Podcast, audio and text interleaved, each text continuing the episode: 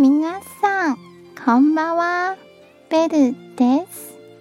台湾の常識語を紹介しています。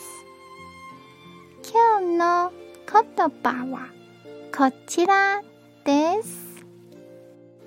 あなたにとって良い人を愛するべきです。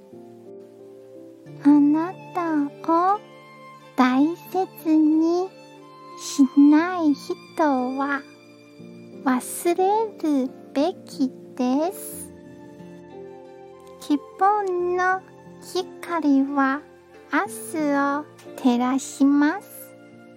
どんな時も前向きに行きましょう。今日も一日お疲れ様でした。ゆっくりお休みくださいね。家。